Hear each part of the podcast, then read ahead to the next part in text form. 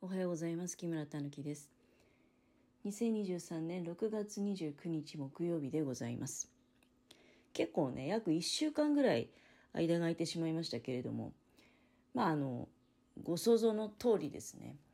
もう YouTube の動画を作ることにすごくこう熱心になっておりましたので、なんか結構そればっかりになった気もしてきて、これちょっと良くないなっていうふうに思い始めてますね。あの、YouTube 動画撮って編集してとかね、そういうことやってて、で、まあスマホでやってるから 余計時間がかかるってのもあるんだけどね、ちっちゃい画面でやってるから。で、まあそうだね、ミシンもね、ちょっと、まあ暑かったってのもあるんだけどね、ミシンの部屋って、あ、そうそうそう、そういえば動画で私の部屋を見てくださいっていうね、見てみてくださいっていう作業部屋の中をこう、ご紹介するような動画撮らせていただいて、で、もうね、上がってますよ。なんだけど、まあ、そこ、動画の中でも言ってるんだけどね、エアコンがないから、窓を開けて風が通れば、あの、まあ、なんとかね、やっていける。あ、でもそれももう、7月以降はね、なかなか厳しいですよ。窓開けたところでっていう問題になってくると思うんですけど、雨が降っちゃうと窓開けられないじゃないですか。それでね、あの、作業部屋にちょっと出入りできにくいっていうかね、してもいいんだけど、もう暑くて大変みたいな状況もあったりして、で、まあ動画に夢中になっちゃってたというような状況でございました。で、そうそう、あの話はね、ガラッと、今回お話ししたかったこと、はい、これから始まるんですけれども、昨日ですね、うん、あの、まあ、それこそその作業部屋をこう一通り撮影したりして、で、動画を上げてね、うん、でその後何をこう用事するでもなく作業部屋の中にいてでもすっきりさせたいなっていうのを動画撮影しながらもこの部屋本当にいろいろごちゃごちゃ置いてあってよくないよなっていうふうに思いながらあそういえばあの、まあ、宝物を入れておくような箱がありましてね。白い恋人なんですけど白い恋人の空き缶。でその中になんかいろいろ入ってたよなと思ってこうちらっと覗いたらま指輪が出てきました。であの、ふとね、いや、最近ちょっとね、こう、気持ちが、そうだね、いろいろ、うん、まあ、おとといか、あれ、おとといの出来事で言うと、ほんのもう、なんていうの、一年点検ね、車一年点検に、うん、とあるね、あの、海洋品店に持ってった、もうディーラーに持ち込むのはやめたんですよ。ディーラーに持ち込むと、そのまあ、検査そのもののお金はいいんだけど、私の場合その長岡までね長岡のディーラーまで持ってってたからもう高速料金とかガソリン代とかバカらしいじゃないですか。もう往復でもうそれだけで5000円ぐらいかかってるわけですよ。いやちょっとなと思ってで近所のね海洋品店に行ったらもうまさかのねいやまあそれうっすらこその話やっぱ出るなと思ってたんだけど、まあ、家のものはあと1年ぐらいいけんじゃないって言ってたんだけど、まあ、タイヤね値段も上がりますし変えたらいかがですかと、うん、あの確かにね買った時にその中古の私の車ね買った時に履いてるタイヤがまだ使えるよって言ってそのままだからあのちょっと嫌だなとは思ってたわけですよ。自分がもう手に入れる前から履いてるタイヤだからね。うん。でまあいくら距離乗ってないとはいえね。いやそしたらさなんかえんでもこうホイールもねなんか変えてもらいたいんですよみたいになって。でなんとね検査代合わせて14万。えー、という感じなんですけど、まあまあまあでもいっかって。車だけはね、その、やっぱりケチれないですよね。お金ないんで、いや、お金ないんでとか言って、嘘ですよ。本当にお金なかったら、タイヤ買わないよね。うん、いつも私そう思うんだけどね。なんか血液型 O 型の人はね、お金があってもないないっていうのが、なんか、そういうところあるらしいね。うん、なんか関係ねえだろうとか思うんだけど、でもなんか自分いつもそういうとこあるんで、いや、お金あるだって、いっぱいあるってことは一言も言ってませんよね。でも、ないないってね、言うとそれも嘘であってね。まあ結局、ああ、14万かとかも言いながら、でも検査料がそこからまあ1万でしょ。で、まあ消費税があるわけじゃない？消費税とかも考えると、うん、まあホイールとタイヤと合わせて、うん、11万ぐらい払ったってこと？まあいいかと思ってね。うん、あのーそんな感じ。うん、まあまあまあ。いや、タイヤもどんどんどんどん値段上がってるしね。うん、まあ、ホイールの値段だって上がるんじゃない？だから最終的には私、車なんかさ、もう本当乗ってらんないよねって。いや、だって14万って、そうだね、3ヶ月、3ヶ月分ですよ、働くのね。まあ別にさ、タイヤとかホイールはね、そこから何年かが持つわけだから、年に1回そんなことやってたらね、じゃあもう、働かねえ方がいいわってね、私なんか、そうなっちゃいますよ、私の場合はね。うん。だって、12ヶ月のうち3ヶ月が、タイヤとホイール代ってことになっちゃうわけでしょ？そんなのバカみたいじゃないですか。だけど実際は、まあ、5年ぐらいはね、うん、ホイールはもうちょっといくと思うし、タイヤはまあ、まあ、もうちょっと短いかもしれないけど、まあだから、年、年で分割して考えると、まあそんなもんか、みたいな感じがあるわけよ。うん。でも、なんかまあ凹みましてね、いきなり言われたからね、だから、そのカー用品店でも結構ね、1時間ぐらいはまあ悩んでたんですよ。どうしようかなって。多分、多分そんぐらいかかってると思うよ。あ、まあ、その、話はね、あのそんなに店員さん捕まえてね、1時間もうだうだしてたってわけじゃないんだけど、でもそうだよね、1時頃に行って、で、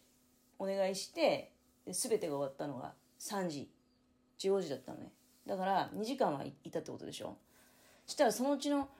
半分ぐらいはやっぱり、なんだかんだ言ってどうしようかなってやってたんじゃない？もう、海洋品店の人にはね、ごめんごめん。だ、だってさ、今日そんな予定ないもんって、そんな予定があってね、相談して、その結果の、あの、14万ですって言われたら、はい、わかりましたっていうになるけど、今日1万円の予定だったからねって、あの、その海洋品店の点検の、なんていうの、基本費用ってね、まあ、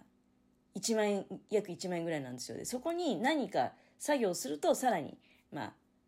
工賃が入るみたいな感じで、で、一応まあ1万円を予定してたんだけど、約ね、約1万円予定してたんだけど、それが14万に変わるっていうのは、結構さ、すごいことだよねって、わかるよねっていうふうに言ったら、いや、わかりますよって言って、だからちょっとそんなにすぐ即答できるわけないじゃん。言いながら、まあ、いろいろあって、まあまあ結局タイヤ買ってきたんですけどね。で、家帰ってきて、ああ、14万使っちゃった、なんて思いながら。なんかね、だその必要なことで使っててさ、その自分が気分が上がるとか、なんか美味しいもの食べに行くとかね。うん、やっぱりちょっと最近ご無沙汰だよな、みたいな思いながら、ああ、どうしたもんかな、なんつって、それで宝箱の中を覗いたら、あ指輪はそういえばって、で私、そうで、あの、指輪をはめて、ツイッターにあげたらね、とても素敵な指輪ですね、なんて、あの、日暮さんとかも、あの、日暮さんも、今朝の、今朝かな？のおしゃべりの中でね、あの、そんなこともまた改めておっしゃってくださったりして、結構ね、思い出のリングなんですね。あの、うん 若い時に、最初にあれですね、まあ、嫁出たのに失敗して帰ってきちゃった時にね、あの、たまたま偶然ね、なんか家、父親って、あの、まあ、その当時はもうサラリーマン辞めてましたけど、サラリーマン時代に、宝飾呉服の外商してたんですよ。うん、まあそのデパートの中で花形の職種なんですけどね。呉服とか宝石の外商っていうと、もう扱ってる額が違うのでね。うん、だからお相手するお客様も全く違いますので。で、まあ、その当時はもうでも辞めていて、だいぶ日にち経ってたんですけど、その縁でね、あの、要するに外商の人が遊びに来てたんですよ、結構。うん。え、外商の人って結局ほら、と、ちょっとでも暇があれば、あの人のとこ行ったら、もしかしてワンチャン買ってくれるかも、みたいなことあるわけじゃない。まあ、普段はもうもちろん、あれですよ。そういう抱えてる顧客の方いらっしゃって、逆になんていうの、呼びつけられて、多分、お伺いしてるって感じですよ、そのお客様の先のところにね。だけど、うちの父親はそういう外商の顧客ってわけじゃないんで、でそうすると通り道だったから、ちょっとね、あの、ちょ、ちょっと今日、ジュエリー持ってるんで、目の保養にいかがですかみたいな感じでいらっしゃることがあって、で、その時にね、あの、たまたま私が呼ばれたんですよ。多分、あの、お前も見てみるか？みたいな感じで。で、見て、で、まあ、その時にね、お値段聞いて、まあまあ、これならいいかなと思って買ったのがね、あの、昨日ツイッターであげた、うん。デパートの人が持ってくるものだから、自分の意思で選ぶっていうよりはね、向こうが勝手に見繕ったものを、でも、変なものは持ち歩いてないわけよ。ああいう人たちって今どうしてんだろうね。あの、危ないよねって思うんですけど、未だに現物をやっぱ持ち歩いてるんですかね。うん、あの時もすごいね、もう、なんか綺麗な箱の中にびっしりね、